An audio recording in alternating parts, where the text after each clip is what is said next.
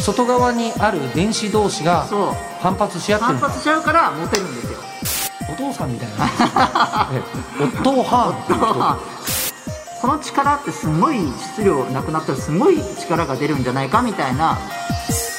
科学のラジオラジオサイエンティア。科学のラジオ。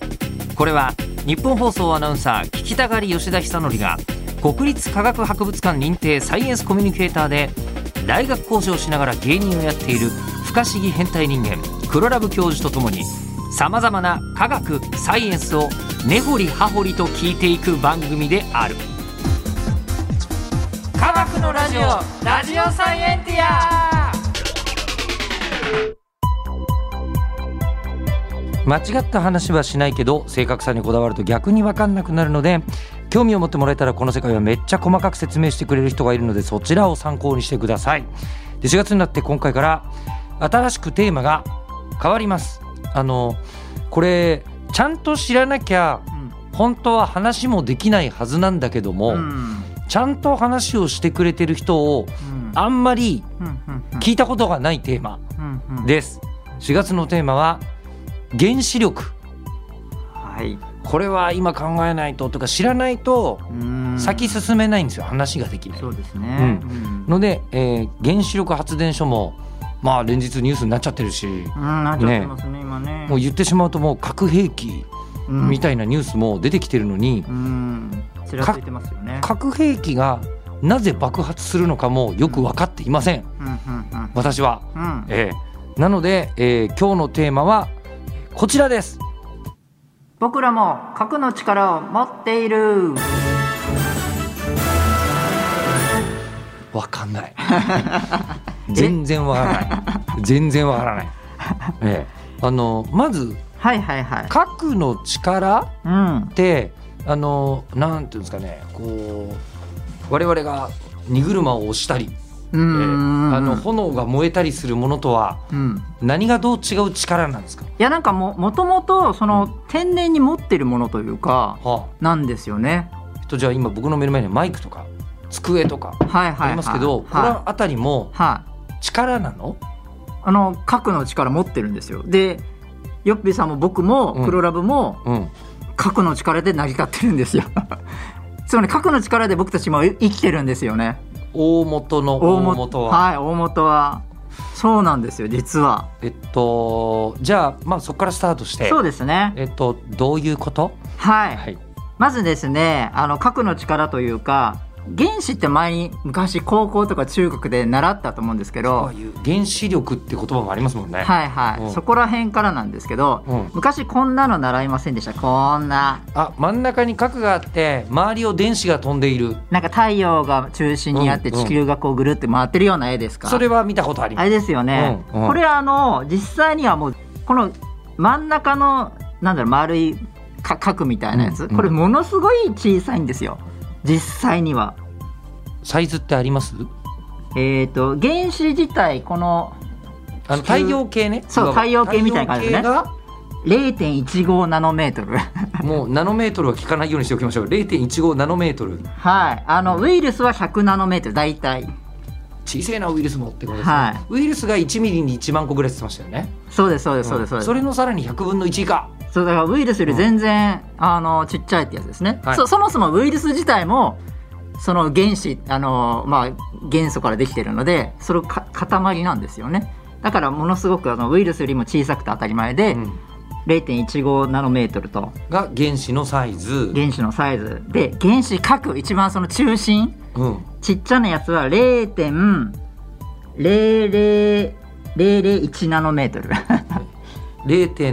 0.0001 0.00001ナノメートナノメートル、なんですね。うんはい。えーだからものすごく実はそのなんて言うんだろう高校で習っ学んだのノートで書いた中心がプラスですごいでかく書いてるんですけど実はものすごくなんかもうこんなちなんて言うんだろうな。すごいちっちゃい点で周りに地球が回ってるみたいな感じですか？だから太陽がちっちゃい版みたいな感じです。めちゃめちゃ小さい太陽が、そうです。えー、と集まって物質はできている、そうです。そういうのが集まって、うん。細胞ができたり、うん。でその細胞が集まって人間ができたりっていう感じなんですね。そもそもが。そもそもはまあなくはないぞと。はい。でそれまでぐらいはうん。科学で習いましたよ、そう。で、うん。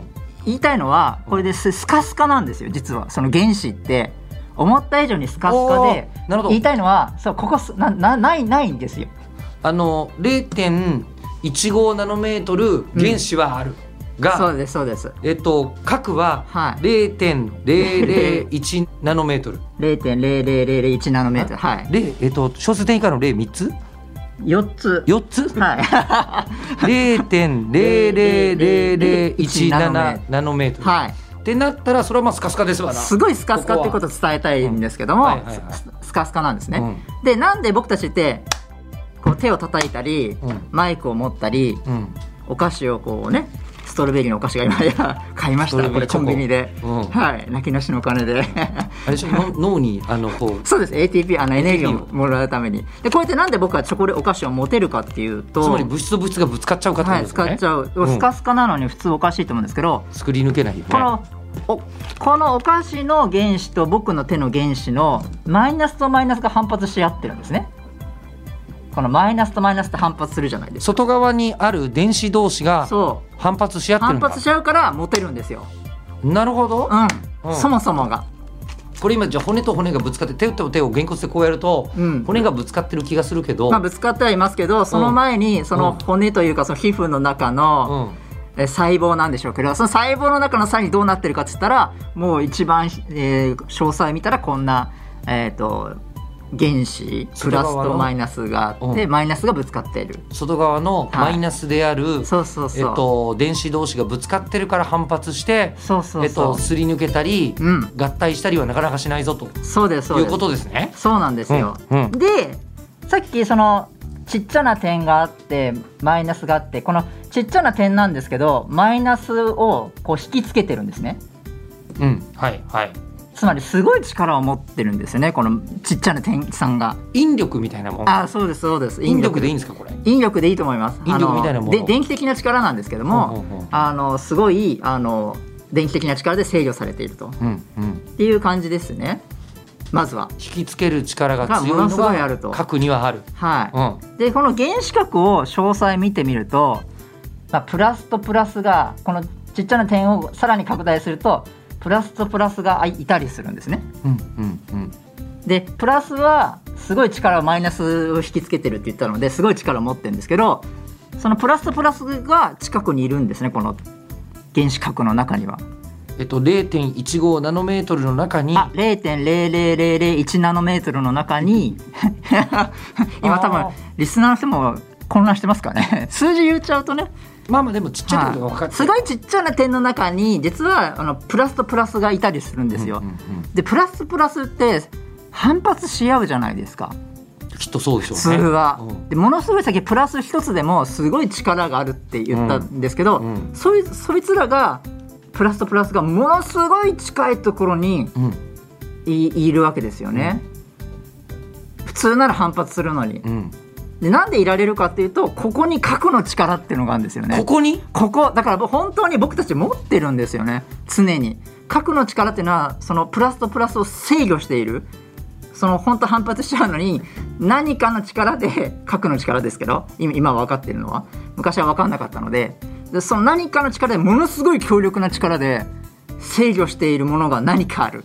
それが核の力それはあ力があることは分かるけど、うん。なんだっていうのをこれ誰かが探して見つけたんですか？そうなんです。それはね、あのやっぱか今日今日伝えたいなって徐々に徐々に分かってくるものなのでほうほうほう。今日はそこ詳細をお伝えしたいなと思っているんですよね。どういう順番で分かってったんですかこれ？そもそも原子ってからなってるみたいな考え方ってもうもうとんでもなく古くてうん。ギリシャ時代もう昔はなんか木の元が元でできてるとかなんかいろいろあったんですけど考え方が。万物の源はまるであるみたいなの、はい、まあ、多分そあの、ね。ヨッピーさんの方がお詳しいような気がしますけどこの辺の歴史の話だもんねこれね、うん。み水の人って言った人もいるし火って言った人もいるし。もういっぱいいた中に、うん。デモクリトスちゃん、ちゃん。デモクリトスちゃん。えーそのデモクリトスがまあ原子論っていう原子論仮説みたいな、うちっちゃな粒でできているぞみたいな。うん考え方が。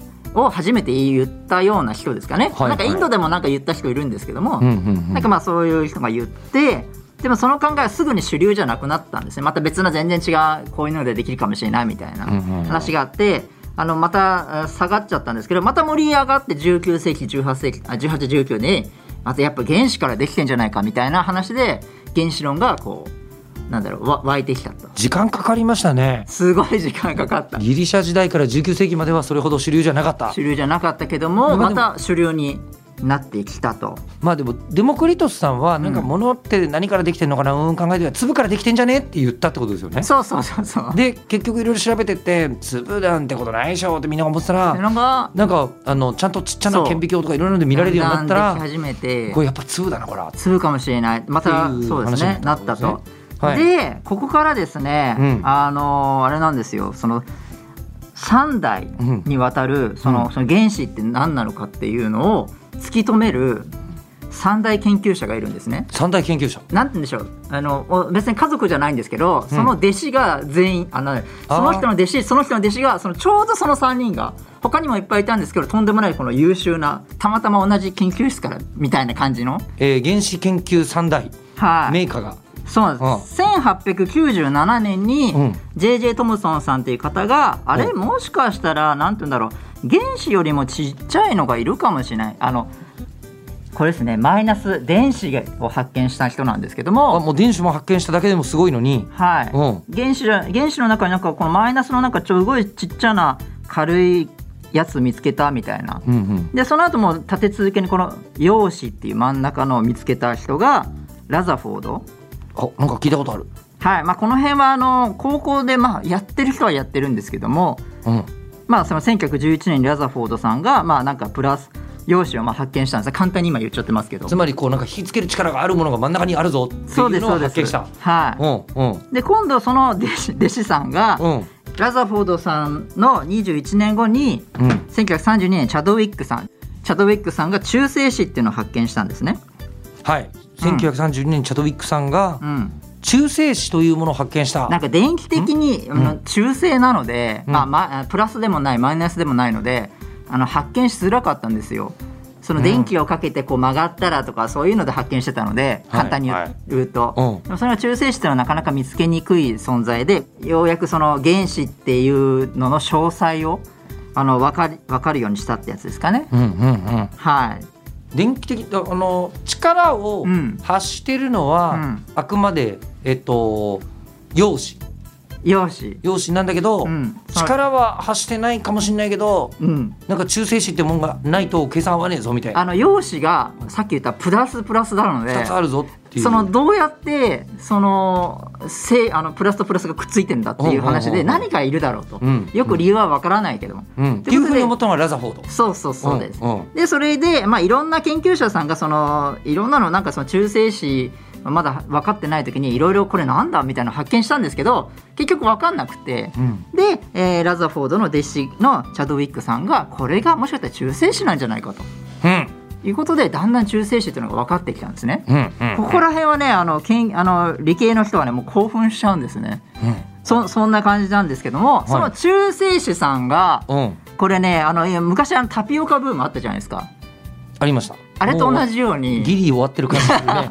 コロナのそうですね。前までは。前までは本当にありましたよねいっぱいね、タピオカブームがあったのと同じようにこの科学界でもブームがあったんですよ、うん。その中性子発見した中性子を、うん。なんかその物質に当てることができるんですね。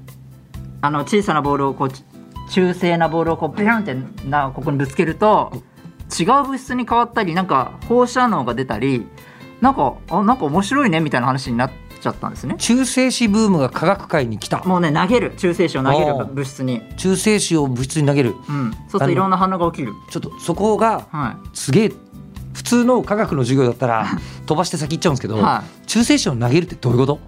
い、中性子っていう物質を、まあ、作れるので中性子は作れるの？作れます作れます。作れはいるってどうやって作るの？えっと、放射能放射能を出すときにこうなんていうの？その中性子も出すんですね。放射能を、えっ、と不安定な物質あ物質って安定になりたいんですけどうん。その安定するときに中性子とかその陽子があ例えば10個あったとして、はい。8個になれば安定するみたいなだとしたらでも2個陽子を捨てて、うんで中性子も捨ててとかなんかそうそういうことで安定化するんですね。うんうんでその捨てる時に放射能っていうのがであの放射え中性子を出したりとかうん。するのでそれをこう集めてこう中性子をこう出す出してあげるみたいな、余ってる中性子を集めてう、ん。全然違うものをまあ素材としてつ使うような感じでこう出してあげるとにぶつける感じですかね。簡単に余ってる。中性子を集めて放出する？はい。って感じ？はい。そそういう感じで、まあ、出して出していろいろこう反応を見たりする研究があ盛んになったんですね。うん。で全ての元素そあの92個あの現現物に存在する原子番号92番までえ全部ぶつけてみてどうなるかやってみようよみたいなブームが来たんですよ。でどんどんどんどんこう反応を見ていくと1932年ぐらいからまあブうんなんだろうそういうブームが出たか感じですかね。まあ、チャドウィックが見つけちゃったから、そうですそうです、うん。もういろんな放射能を持ったりするんですね。中性子を入れると、うん。急に不安定な物質になったりして、うんうんうんそれが安定するためにこうさっき言ったあの放射能が出てうん。安定するんですがその時にまたまたえ中性子が出たりとかなんかそういういろんな反応が陽子も出たりとかいろんな反応を見見て、えーいろいろ92個調べていったんですけども、うん。まあ、大抵がまあ大体その放射能が出る程度だろうっていう考えでだったんですけども最後の92番目のウランっていう物質だけは偉い人たち全員調べたんですけどもう同じだろうと思ってそういうなんか論文書いちゃったりしたんですけど実はそのウランだけがちょっと違う反応をし始めるんですよ。ほう。うん、というのは何が起きるんです、なんかよくわからないですけどもうん。天然のウランっていう存在だけが、まあ、結果的には核分裂っていうんですけどもよくわかんないですけどなんか変な物質に変わったんです当時。ウランに中性子をぶつけたら、うん。じゃあ例えばこう鉄とかあるじゃない、はいはいはい。鉄とかに中性子ぶつけても、まあ、特にすげえことは起きなかった。まああのそうそうですね。あのなんかまああちょっとあの放射能がちょっと帯びたりとかアルファ砲火ベータ砲火ってちょっと細かく言うと言うんですけども、まあ、そういうのが起きたりするんですけどほとんどはもうそれで終わりだと。うんだけどウランだけがなんかあれなんか全然違う物質ができちゃったっていうのが気づいた人がいるんですよ。うん。それが誰？それがオットー・ハーンっていうんですけども。おお父さんみたいな ええオットー・ハーンっていう人？そうですね。オットー・ハーン。はい、うん。っていうのが気づいちゃったんですよ。気うん。づいちゃった気づいちゃった。うん。あの核のそのなんだろうな。核兵器のなんだろううんステップで言うと結構大きな。みんな気づかなかったのに気づいちゃったわけですよね。ていうかこの世にうん。少なくともまだ人類が見たことなかった現象ですよね多分ね。あそうですそうです。本当にそうです。おそらは1900何年ぐらいですか？い。1938年ぐらいかな。結構すぐですね。中性子見つかって6年で、うん、そのがもうブームがあってまあこま、ちょっとずれるかもしれないですけどでもそんな感じですね。核爆発？でいいの？核分裂？核分裂。あまだ分かってないですけどなんか知らないけどもち全然違う物質が出ちゃったんですよ。想像と違う。あれっていう。なんでっていう感じでまた別なそのリーゼ・マイトナーさんって女の研究者さんに聞いたりあのこのオットー・ハーンさんがうん。まあ、いろんなこう研究仲間なんですね。うん。その人に聞いたりしてそのリーゼ・マイトナーさんがこれは核分裂だ。うん。核が、えー、と分裂して、うん。えー違う物質になったんだ。あ2つちょうどうまくこう分裂したんだっていうふうに言い出したんですね初めて。うん。あそうなんだ。今まで全然その辺気づかなかったので、うん。あこれが核分裂なんだってことで初めて核分裂ができたっていう論文が出た感じですかね。それが1938年？とかですかねは。はい。でリーゼンマイトナーさんとオットー・ハーンさんが、うん。えーなんかどこの国の人かというと？えっ、とドイツのそうですねドイツのオットー・ハーンさんですね。ドイツの人ですよね。うん。で1938年ですよね。うん。もうめちゃめちゃ戦争してる時じゃないですか。だからまあそうなんですよ。しかも、ね。リーゼー・マイトナーさんっていうのは、まあ、ええ。ユダヤ系の人でちょっとこう追い出されてたんですよねそのドイツからその、はうん。っていうような感じで結構その辺の研究者さんって大体なんか有名になる研究者さんは結構ユダヤ系の人が多かったんですよね。つま、り、えっ、と、あれですよね、ドイツの迫害の時の時代ですから、うん、まあちょっといいふうに思ってないですよね。あの、そりゃあね、うん、っていうのがあったんですよね。あれ核分裂でもその前にもっと前にあのなんか理論でうんあれもしかしてこれこれすごいなんか力が多分あるんだろうからだってプラスとプラスがくっついなぜかくっついてんだからこれもしこれを力を解放できてしかもこう連続にこうその中中性子が出た時に別な中性子を置いといてそれがまたぶつかったらなんかまたそこら分裂してなんかすごい力出せるかもねっていうような理論でですよ。そういうふうに言った人がいたんですね。レオ・シラード博士っていう先生なんですけど、うんうんうん。その人が、えー1933年にまずそういうアイデアを出したんですけどあまだその見つかる前だ。見つかる前。見つかる前に。はい。うんうん。っていうのがあったんですよね。うん。でどのくらいの力かっていうとあのアインシュタインさんっていうのが1905年に E イコール MC 事情ってあのあ有名なあなんか聞いたことある。はい。うん。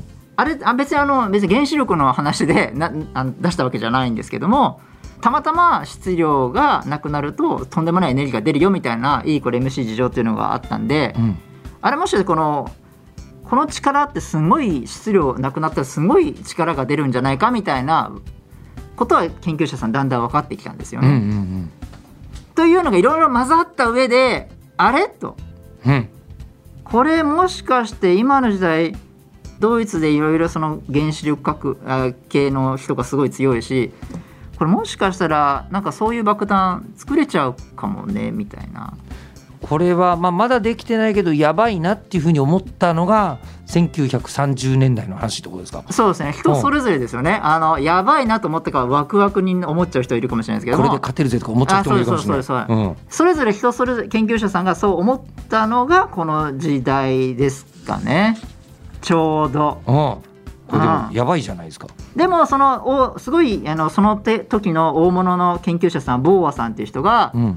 まあ、このウランの核分裂の速度がちょっと遅いから、うん。爆弾に向いてないだろうっていうあの見解だったんですよ研究者さんは。うんうんでもその辺の研究あいやそんなことないよみたいなあの研究者さんもいてそれでこう一気にこうじゃそういう計画作ってみるみたいな感じで全、えーいろんな国どが作ろうみたいなその秘密裏に、うん。うん原子爆弾を作ろうとし始めるうん、まあ時代背景も揃っちゃったしもう技術系も揃い始めちゃった時期がその頃なんだ。なのでなんかこう偶然にこうなんか核分裂が発発見されてまあ、科学者の別に戦争に役立てようと初めは思ってたわけじゃなくてそもそも原子がどんなもんなんだろうとか知りたくて調べてたらどうやらこうだなってことになりでしかもそれが質量がエネルギー減ったらすごいとんでもないのができそうだな、っていうのがいろんなものが全て重なって今なんかそうですね。